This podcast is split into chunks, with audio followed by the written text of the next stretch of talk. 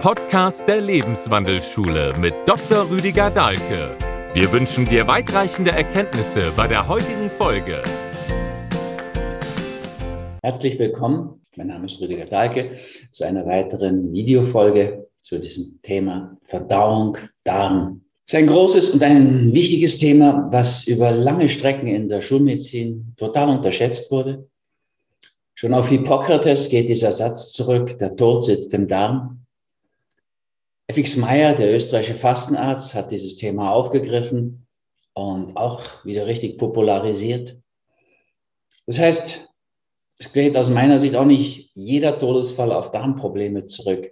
Aber in viel mehr Situationen, als wir uns das bisher vorstellen konnten, ist der Darm ganz entscheidend. Also zum Beispiel wissen wir erst seit kurzem, seit sich die Schulmedizin überhaupt interessiert für den Darm und zum Beispiel die ganzen Mitarbeiter im Darm, Mitarbeiterinnen, die Symbionten. Wissen wir überhaupt, dass zum Beispiel so neurodegenerative, schwere Krankheitsbilder wie Parkinson, die Schüttellähmung oder auch Multiple Sklerose im Darm ihren Ausgang nehmen? Also in der Naturheilkunde, in der Komplementärmedizin wusste man das immer, dass da viel Zusammenhang ist, weil über Ernährungsumstellung bei diesen Krankheitsbildern doch so vieles zu bessern war. Also ich habe da in der eigenen Familie Erfahrung. Meine Mutter hatte Parkinson, mein Großvater. Also, und als meine Mutter dann anfing, sich pflanzlich vollwertig zu ernähren und das Gluten schließlich auch noch wegließ, da war sie schon, sie hat es erst mit 80 bekommen und ähm, hat dann Mitte 80 auch noch das Gluten weggelassen, hat das Zittern wieder aufgehört und sie war diesbezüglich wirklich weitestgehend symptomfrei. Sie hat nie begeistert Medikamente eingenommen, muss man sagen. Also da ist viel passiert. Und wir wissen heute über die Bedeutung des Darmes eine ganze Menge Bescheid. Tatsächlich hat die Schulmedizin den Darm erst kürzlich entdeckt. Und seitdem sagen wir gar nicht mehr Darmflora, das war immer der Begriff der Komplementärmedizin, sondern wir sprechen heute vom Mikrobiom. Das ist immer so, wenn die Schulmedizin etwas über lange Zeit verschlafen hat, kommt sie mit einem ganz anspruchsvollen Ausdruck daher, als hätte sie das neu entdeckt. Ja, also das, was Jahrtausende schon Schaman, schamanische Religionen, Traditionen, was die Schamanen wussten, als man das so in kleinen Stücken integriert hat, ja, die Auswirkungen unserer seelischen, unseres seelischen Zustandes im Hinblick auf unsere Abwehrkraft, entstand die Psychoneuroimmunologie. Ja, ich bin ja froh, dass es das gibt und also auch wirklich engagierte Ärzte dort forschen, aber es ist schon ein eigenartiger Begriff. Ne? Psycho, die Seelen, Neuro, Nerven, Immunlehre, okay. Und das Mikrobiom, die Kleinstlebewesen jetzt, statt der Darmflora, sei es drum. Sind wir froh, dass es entdeckt hat. Seitdem war es eben möglich, dass sich nicht nur Gastroenterologen um den Darm kümmern, sondern auch Neurologen, für die ja Parkinson und MS zentrale Themen sind, sich darum gekümmert haben. Und so wissen wir jetzt solche Zusammenhänge auch schulmedizinisch. Und das ist ja doch das Thema der meisten Menschen dann damit, oder dann erreicht es die meisten Menschen. Also der Darm, unser Verdauungsrohr, wie man auch so in der Schulmedizin so sagt. Es sind zwischen neun und elf Meter Darm und alle kennen Darm, weil die meisten haben mal auch Fleisch gegessen. Und dann haben sie wahrscheinlich auch Wurst gegessen und Wurst ist einfach Darm, der Darm vom Tier, wo man dann den Fleischmatsch hineinstopft das zubindet oben und unten, diese Wurst, Darm. Also wir haben, wenn man es von oben anschaut, eigentlich schon Beginn im Mund, dann kommt die Speiseröhre, dann kommt der Magen, alles mit Schleimhaut ausgekleidet, der besonderen Schleimhaut, dann kommt der Zwölffingerdarm, der ist kurz, der heißt nur so, weil er zwölf Finger breit ist, also länger ist es nicht, ne? zwölf Finger sozusagen. Studenum, und ähm, da, wo die gefährlichsten Geschwüre zu Hause sind. Ja? Weil wenn Menschen Magengeschwür sagen, dann meinen sie in 80, 90 Prozent der Fälle eigentlich ein Duodenalgeschwür. Das ist das mit dem nüchternen Schmerz. Wenn es da blutet, ist es lebensgefährlich. Im Magen auch nicht so gesund, aber nicht annähernd so gefährlich. So, und dann an das Duodenum schließt sich ein langer Dünndarm an. Schulmedizin spricht dann noch vom Iunum und Ilium, Krummdarm und so weiter. Aber ungebräuchliche Begriffe. Es ist ein dünnes Rohr, wie das Wort schon sagt. und dann geht es dann in den Dickdarm über. Da unten rechts geht es in den Dickdarm über. Da ist die Klappe, die man manchmal auch spürt, die Bauhinsche Klappe, die Zäkalklappe. Also da geht das Ilium, letzte Teil vom Dünndarm, in das Kolon über. Und da hängt dann auch noch das Zäcken, also der, der Blinddarm dran. Der Blinddarm ist richtig ein Stück Darm. Und das, was operiert wird, ist der Wurmfortsatz. Ja, ein mit Lymph, Lymphknoten sozusagen gefüllter kleiner Anhang an diesen Blinddarm. Der Blinddarm wird nie wegoperiert. Immer der Wurmfortsatz. Und das ist auch schade, weil wir brauchen ja das Immunsystem. Es wäre sehr gut, wir würden das behalten, ehrlich gesagt. Aber frag heute rum, kaum noch einer hat das behalten. Das war eine Unsitte in der Schulmedizin, habe ich noch erlebt. Ich durfte auch einen Blinddarm operieren am Ende meiner Chirurgiezeit. Das war so ein Geschenk. Der war natürlich auch jungfräulich. Ich habe nachgeschaut bei den ersten zwölf Blinddarmen, wo ich, also Wurmfortsätzen, wo ich mitoperiert habe, Hakenhalter und so als Anfänger in der Chirurgie. Die waren jungfräulich, also war gar nichts dran, nichts entzündet. Dann habe ich mir die Freiheit genommen, die Mütter von diesen Kindern anzurufen ob es dem Kind denn besser geht nach dieser Operation, von der ich ja wusste, die war überflüssig und sinnlos. Und die waren aber alle überzeugt, das Ritual hat ihnen gut getan. Ja, wissen wir heute von den, von Mosley, diesem amerikanischen Orthopäden aus Houston, Texas, der hat ja gezeigt, dass die Placebo-Operation, also die Scheinoperation bei der Arthroskopie, also die Arthroskopie, die Kniegelenksoperation, gleichwertig ersetzen kann. Ja, also das zeigt jetzt nicht nur, dass die Arthroskopie ein überflüssiger Eingriff war, ist ja auch gleich gestrichen worden, dann diese sogenannte Gelenktoilette aus dem Leistungskatalog der Krankenkassen. Das würde auch zeigen, dass eigentlich entscheidend ist das Ritual. So, wir sehen daran auch, dass auch der Darm sehr reagiert auf seelische Eingriffe sozusagen, auf das Ritual.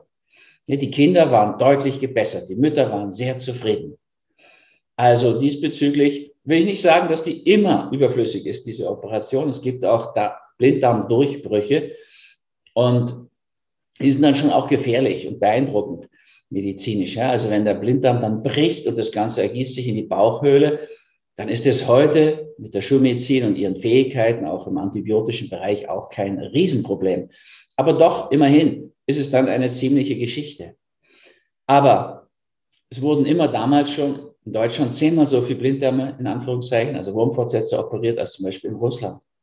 Und da sind die Menschen auch nicht gestorben daran. Das war mal eine wichtige Zeit. Wer so den Medikus kennt, ja, der weiß, der hat das, also das wird jedenfalls im Buch so unterstellt, hat die, diese äh, Blinddarmgeschichten aufgeklärt durch verbotene Obduktion weil seine Mutter war daran gestorben und so weiter. Früher sind viele Menschen daran gestorben, tatsächlich, wenn man nichts machen konnte. Heute könnte man das auch konservativ gut behandeln. Und es ist ganz relativ leicht herauszufinden, ob jemand wirklich Blinddarmprobleme hat. Fiebermessen im Mund und Fiebermessen im Po. Wenn da eine große Differenz ist, dann, also sozusagen der untere Wert viel höher ist, spricht das in diese Richtung. Diese beiden Punkte aus der Schulmedizin, McBurney äh, und so weiter, Lanzepuk, das kann man schon drücken. Aber ich habe die Erfahrung gemacht, man hat einfach so lange gedrückt in der Chirurgie, bis das Kind geschrien hat und dann wurde operiert. So nach dem Motto, besser jetzt als auf der Skihütte. Aber auf der Skihütte war gar keine Blinddarmproblematik. Ich war viel auf Skihütten meiner Skifahrzeit. Na gut, also die Seele hat einen großen Einfluss auch auf den Darm. Das ist etwas, was wir uns merken müssen. Jetzt natürlich auf alle Organe. Ich habe ja auch schon in dieser Reihe zum Herzen gesprochen und zur Leber und zum Nervensystem und zum Gehirn und so weiter. Also, also es ist ein, eine Binsenweisheit eigentlich für die Menschen, die jetzt so eine große Offenheit haben, für den Menschen als ganzes Wesen, Körper, Seele und Geist. Aber in der Schulmedizin immer noch offensichtlich eine Neuigkeit. So, wir wissen das auch. Ja, also natürlich, der Darm steht dafür, wie wir das Leben verdauen, wie wir unsere Karma-Früchte verzehren, sagen sie im Osten. Karma ist das, was wir früher gesät haben, was wir heute ernten müssen. Und da ist auch die Aufforderung, wir sollen Weltessen üben. Boga nennt man das im buddhistischen. Boga, Weltessen. Also wir müssen die Welt auch verdauen können. Wenn zum Beispiel ein Kind irgendwelchen Schmerz im Körper hat, fasst sich fast immer an den Bauch, da in die Nabelgegend, da ist das Problem. Nabel ist natürlich die Verbindung zur Mutter, also die Nabelschnur hat da ja angesetzt. Und äh, es ist was mit der Mitte des Kindes nicht in Ordnung. Es kann irgendwas nicht verdauen in seinem Leben. Das kann auch was Seelisches sein. Also wenn jemand jetzt viel Magenprobleme hat oder Bauchschmerzen, wäre immer auch die Frage gleich mal naheliegend, was kann ich denn nicht verdauen? Ob dahinter so ein Krankheitsbild steht wie Reizdarm oder heute Leaky Gut Syndrom, also löchriger Darmsyndrom. Wir haben, da kommen wir noch drauf, so eine Fehlernährung heutzutage, dass der Darm wirklich als erster da auch Schaden nimmt und ganz viele Menschen eine nicht so harmonische Verdauung haben. Ja, das ist ja ein Rhythmus, der da von oben über das ganze Verdauungsrohr, Darmrohr läuft, die Peristaltik. Ja, gibt ja vier Rhythmen sozusagen, Herzrhythmus, Feuerelement, Atemrhythmus, das Luftelement oder der Kraniosakralrhythmus ist dann noch das Wasserelement. Also das ist ein wichtiger Rhythmus auch, dass unsere Peristaltik gut funktioniert und dass das da hinaus geschafft wird, was da drin ist. Also es ist so der irdische Rhythmus. Und wenn in dem ganzen Bereich Bauch, Magen, Bauch, was nicht stimmt, wir in dem Leben nicht so zurechtkommen, es nicht verdauen können, dann stimmt auch unser Rhythmus mit dem Irdischen nicht. Ja, die Umsetzung der Materie die als Nahrung reinkommt, zum Beispiel Lebensenergie, Lebenskraft. Da hängt es dann irgendwie. Also insofern wäre auch immer die Frage, wenn in dem Bereich was nicht stimmt oder schmerzt oder so, die Art, wie ich verdaue, ist dann nicht in Ordnung. Also vielleicht ist es schmerzhaft, dann will der Körper Aufmerksamkeit dahin hören. Oder es ist der Bauch gebläht ja, dann habe ich viel Luft geschluckt sozusagen. Das mag sein, habe ich gar nicht gemerkt beim Sprechen. Für diese Menschen ist es auch gut, wenn sie nicht reden beim Essen und wirklich ganz, ganz gut kauen auf dieser Ebene. Auf einer anderen Ebene ist natürlich so, das Ergebnis davon sind Blähungen. Da kann man sich dann gleich sagen, okay, das ist jemand, der hintenrum Dampf ablässt. Und was für Dampf, das stinkt dann ordentlich. Also gar bei Fleischessern ist es grauenhaft, diese fötide Gestank, sagt die Medizin dazu. Wenn Eiweiß nicht verdaut wird, das riecht ja eben verwesend, grässlich. Also die Pupse von Peacefood-Essern und die von Fleischessern, die kann ich inzwischen total gut unterscheiden. Also man sieht es ja auch an der Haut natürlich, ob jemand noch Fleisch isst, aber man riecht es auch. Es ist echt anrüchig dann. Naja, also dann kommen aber so andere Assoziationen noch dazu. So ein Stänkerer, der hintenrum stänkert, der gegen etwas anstinkt und so weiter. Also das wären Fragen, die ich mir stellen kann, wenn ich eine Verdauung habe, die zu viel Luftabgängen führt. Ja, sagen wir mal ganz neutral.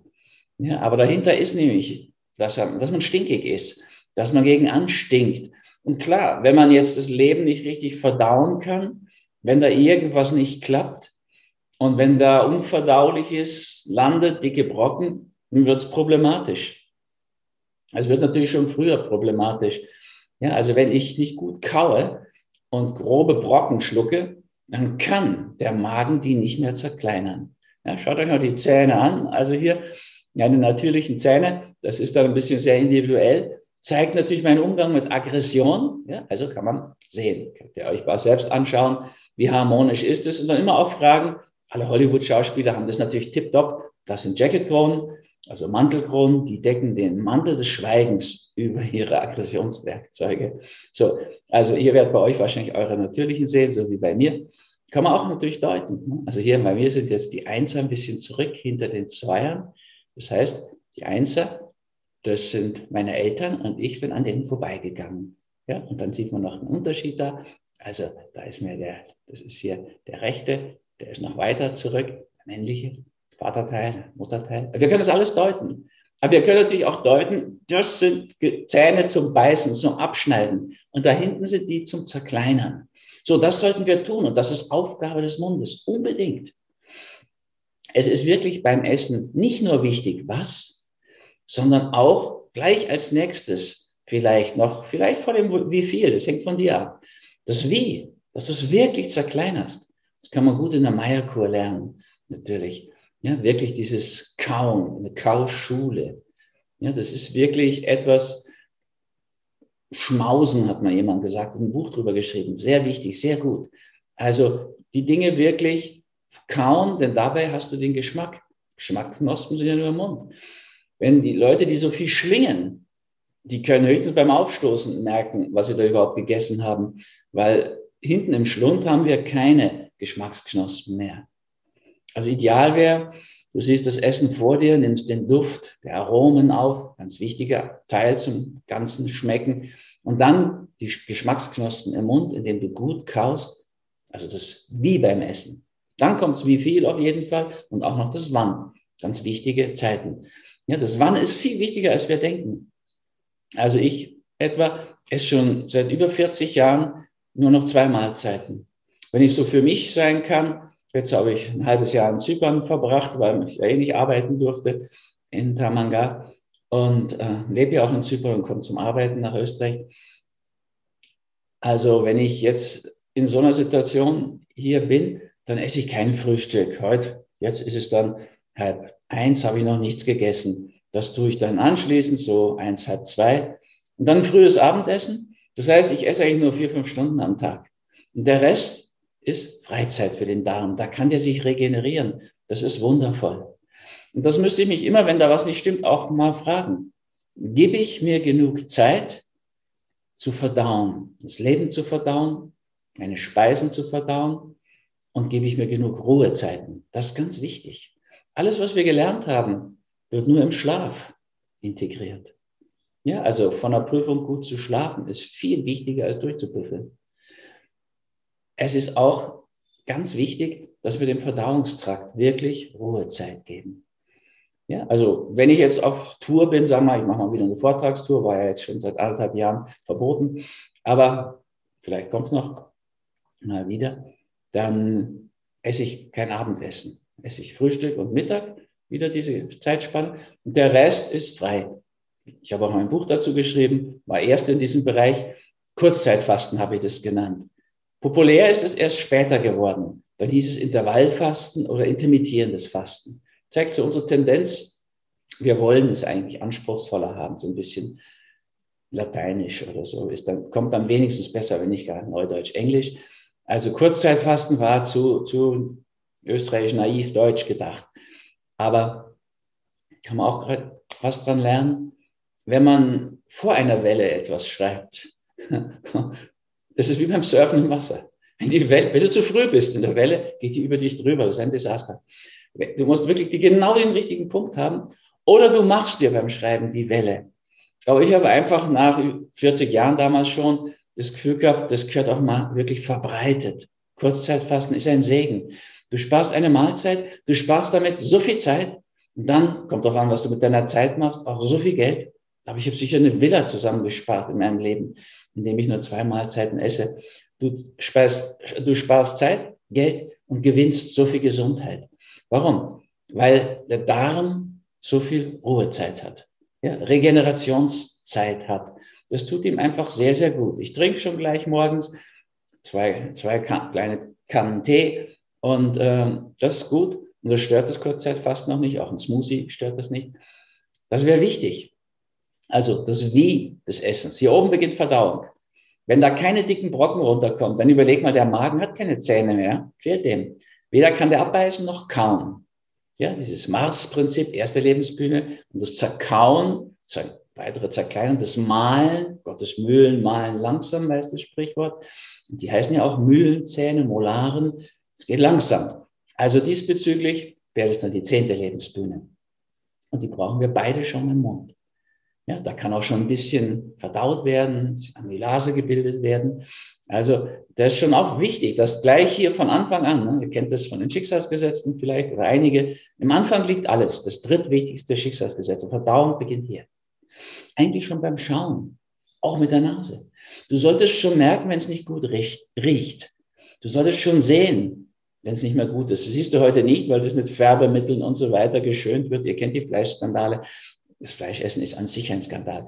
und ein extrem ungesunder. Aber das wird halt alles auch noch geschönt und so weiter, damit der alte Mist, 25 Jahre altes Gammelfleisch, ist in Bayern weiterverkauft worden.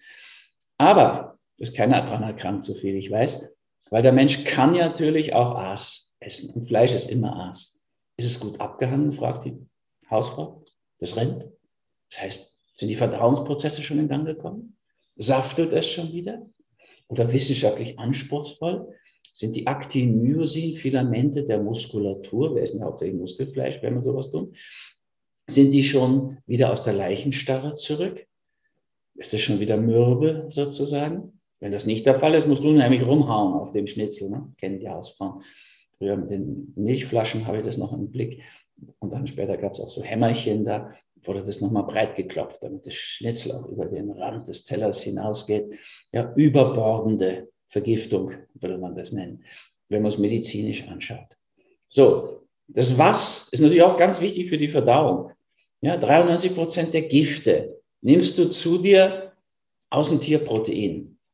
Studie des Schweizer Bundes, also der Regierung. 93 Prozent. Also wenn du nichts Gefährliches, Schädliches, Giftiges essen willst, lass das sein. Und dann bist du schon, wenn du gesund essen willst, in der Nähe von Peace Food. Peace Food meint mehr als vegan. Ja, Weißmehl, weißer Zucker, Whisky, Wodka, Zigarren, alles vegan, aber nicht gesund. Also es sollte pflanzlich sein und vollwertig. Wenn du es nur pflanzlich machst, dann hast du schon mal 93 Prozent der Gifte, die erspart. Wenn du die übrigen 7 Prozent noch minimieren willst, muss es vollwertig sein. Ja, das wäre wichtig. Und das ist erstmal die Basis. Da sind wir bei Hippokrates. Eure Nahrung sei eure Medizin, eure Medizin, eure Nahrung. Ja, da geht es in diese Richtung. Und natürlich können wir dann noch mehr tun. Ja, wenn du was tun willst, damit der Rhythmus des Irdischen, die Peristaltik gut läuft, muss er natürlich dem Darmrohr auch Fülle geben. Und das geht nur über Pflanzen. Ja, ein Tierpro Tierprotein hat überhaupt keine Ballaststoffe. Gibst du aber Ballaststoffe in deiner Ernährung, dann kann die Peristaltik dadurch wunderbar angeregt werden. Wäre also ganz, ganz wichtig. Und du reduzierst dann dein Risiko, an Dickdarmkrebs zu sterben. Das ist die zweittödlichste Krebserkrankung und Krebs insgesamt inzwischen heute schon mit dem Herz zusammen die häufigste Todesursache bei uns. Gerade überholt sozusagen Krebs die Herzprobleme dort laut WHO. Also du reduzierst dein Risiko an Dickdarmkrebs im zweittödlichsten zu sterben um 90 Prozent nach Professor Klaus Leitzmann, früher von der Uni Gießen. War die Lichtgestalt in der Ernährungslehre für uns im Studium, aber auch noch danach. Klaus Leitzmann, der ist jetzt sicher über, ja, Mitte, über die Mitte 80 hinaus, hat auch vegetarisch gelebt und war für uns wirklich wie so ein Leuchtturm. Also da gab es auch in der Schulmedizin immer schon Menschen, die wirklich auch das auf sich bezogen haben, mitgedacht haben. Man kann es immer auch an den Leuten gut sehen. Ja, also die, die Väter der veganen Welle, die ja so über die Welt auch schwappt, das sind tatsächlich äh, Colin Campbell, der die China Study verbreitet hat, und Caldwell Esselstyn in den USA. Ich kenne die beide, sind auch ähnlich alt wie Klaus Leitzmann, über die Mitte der 80er hinaus, topfit, also wirklich war. Colin Campbell fährt, äh, der rennt und äh, Caldwell SSD, der fährt Rennrad. Also da sind die wirklich richtig gut drauf. Klaus Leitzmann übrigens tanzt und also offensichtlich sehr offensiv. Also das ist eine auch schöne Erfahrung, dass die Väter sozusagen dieser Entwicklung im hohen Alter gesund und fit sind. Ist eine schöne Erfahrung für mich auch, der ich ja schon 70 bin. Also, und deutlich sehen kann, dass das auch sehr gut tut ballaststoffreich zu essen. 90 Prozent reduziert die Krebswahrscheinlichkeit, nicht 100. Ja? Also gehört die Seele auch dazu. Geht immer auch darum, wie verdaue ich mein Leben? Wie verdaue ich das, was ich da esse? Und das, was ich esse, spiegelt mir natürlich auch viel über mich und mein Leben. Das wäre auch ganz wichtig. Wir sagen ja auch, das schlägt mir auf den Magen. Hm, Schlag auf den Magen ist nichts Gutes, ne? so aus dem Boxen und ein Tritt in den Unterleib, erst recht irgendwie ganz ekelhaft. Also diesbezüglich wäre die Sprache da wieder so ein, ja, eine Möglichkeit auch zu spüren. Der Volksmund, der ist sehr gescheit. Der hat einfach Erfahrung durch Jahrhunderte, wenn nicht Jahrtausende in der Sprache gespeichert. Und das können wir auf uns beziehen. Also schau, ob dir dein Essen bekommt. Und wenn dir Tierprotein bekommt, heißt es nur, dass du eine so robuste Dumpfbacke bist, dass du noch gar nicht spürst, wie schlecht es dir eigentlich geht, was du deinem Organismus antust, mit so viel Gift, gefährlichem und schädlichem, was du da zu dir nimmst. Wissenschaftlich belegt ist es längst. Also, es ist wichtig, wie du isst da oben, was du isst, wie viel du isst. Du sollst viel Ballaststoffe essen, aber nicht insgesamt viel. Die russische Kollegin Galina Shatalova, die hat ja belegt, dass mit 300, 400 Kalorien du ausreichend versorgt bist. Ja, also ich will dich gar nicht animieren, dazu so wenig zu essen, aber das, was du isst, sollte wenigstens gut sein. Und du musst es total gut kauen. Und du sollst nicht den ganzen Tag futtern. Das ist grauenhaft. Der, der Snack zwischendurch. Das ist eine Idee der Industrie. Die ist wirklich, wirklich gesundheitlich schädlich. Also, wenn du jetzt nicht Kurzzeitfasten gleich auf die Reihe kriegst, hör wenigstens mit dem Abendessen auf, dann was nachzustopfen. Ist egal, weder Süßigkeiten noch Salzgebäck oder irgendwas. Da muss Schluss sein dass du dann wenigstens zwölf Stunden Ruhe hast von Seiten der Verdauung. Ja, also wäre gut, wenn du dich richtig gut ernährst und das sollte aus meiner Sicht pflanzlich vollwertig sein in die Peace Food Richtung. Und so wie eure Nahrung eure Medizin sei, wie Hippokrates sagte, die Medizin die Nahrung, kannst du natürlich jetzt aus der Nahrung bestimmte Aspekte auch noch nehmen, die wichtig sind für dich. Ja, heute ist es ja eine Welle, seit die Schulmedizin da drauf gekommen ist. Aber in der Naturheilkunde gab es das ja immer.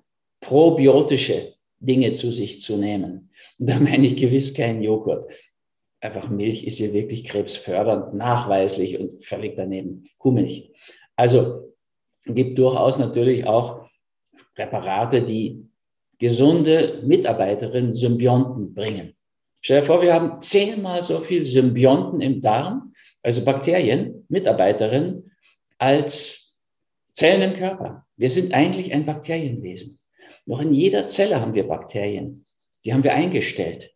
Die nennen wir heute Mitochondrien oder Zellkraftwerke. Also dieser Krieg der Schulmedizin gegen Bakterien und Viren, absurd, absurd. Das hat im Einzelfall mal einen Sinn, aber viel wichtiger war immer die Abwehrstärkung. Ja, das größte Abwehrorgan, was wir haben, ist der Darm.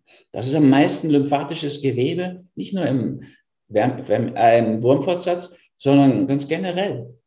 Also über den Darm können wir auch wunderbar unsere Abwehr aufbauen, indem wir eben probiotische Dinge zu uns nehmen, richtig Bakterienkulturen.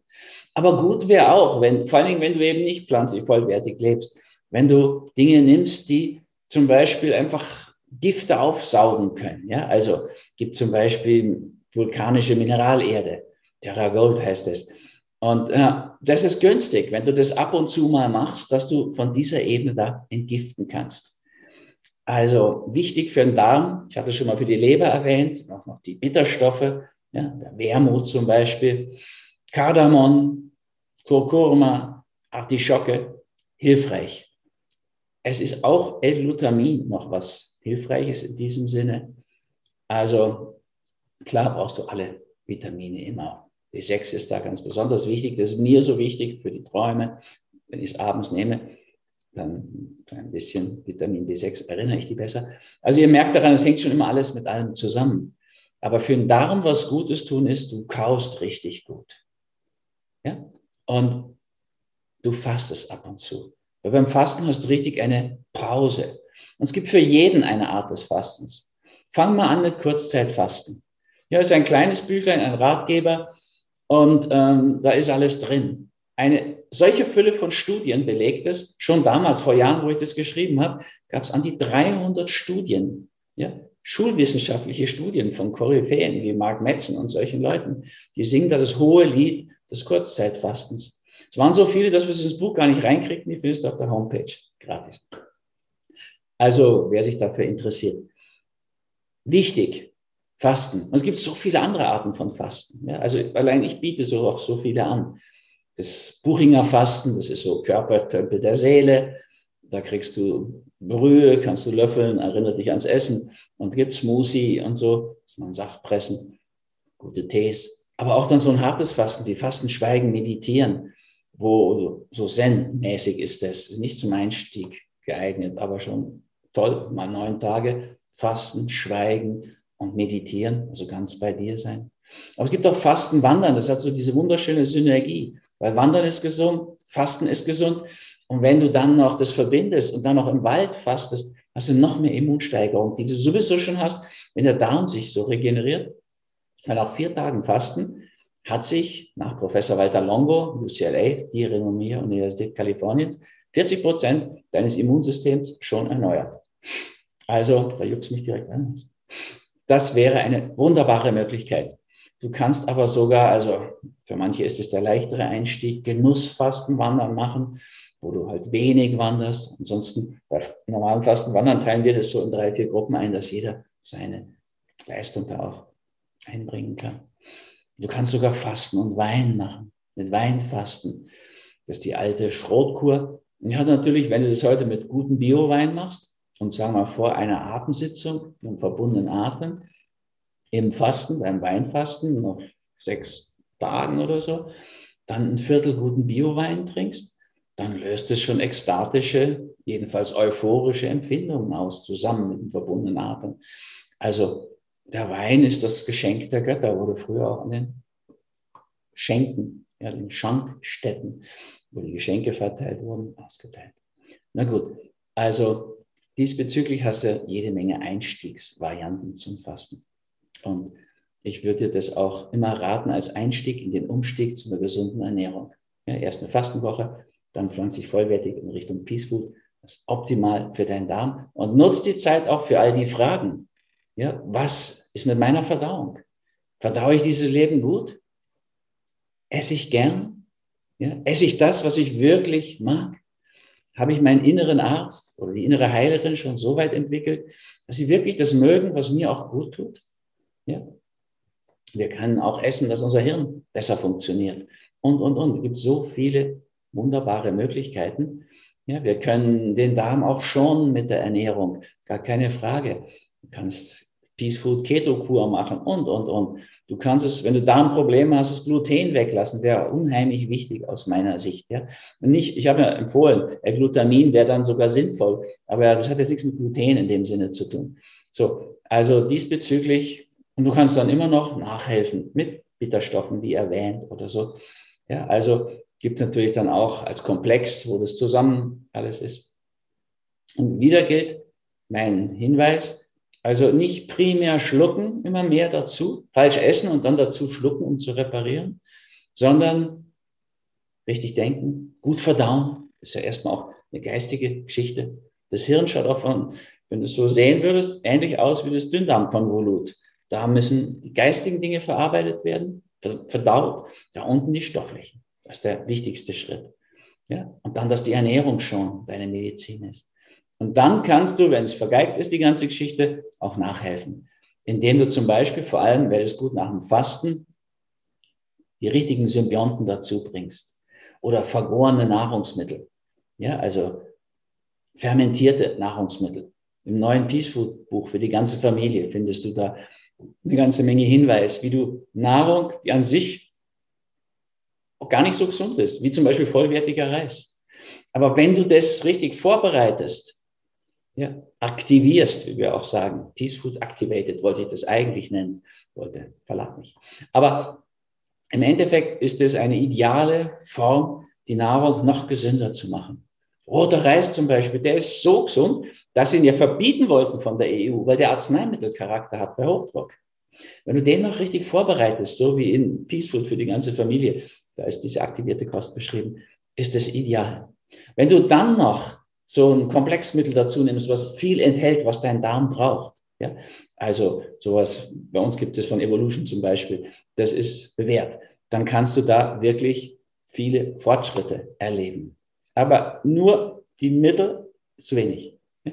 Denkst wieder an die Pyramide. Und ich danke für deine Aufmerksamkeit. In diesem Sinne, euer Rüdiger.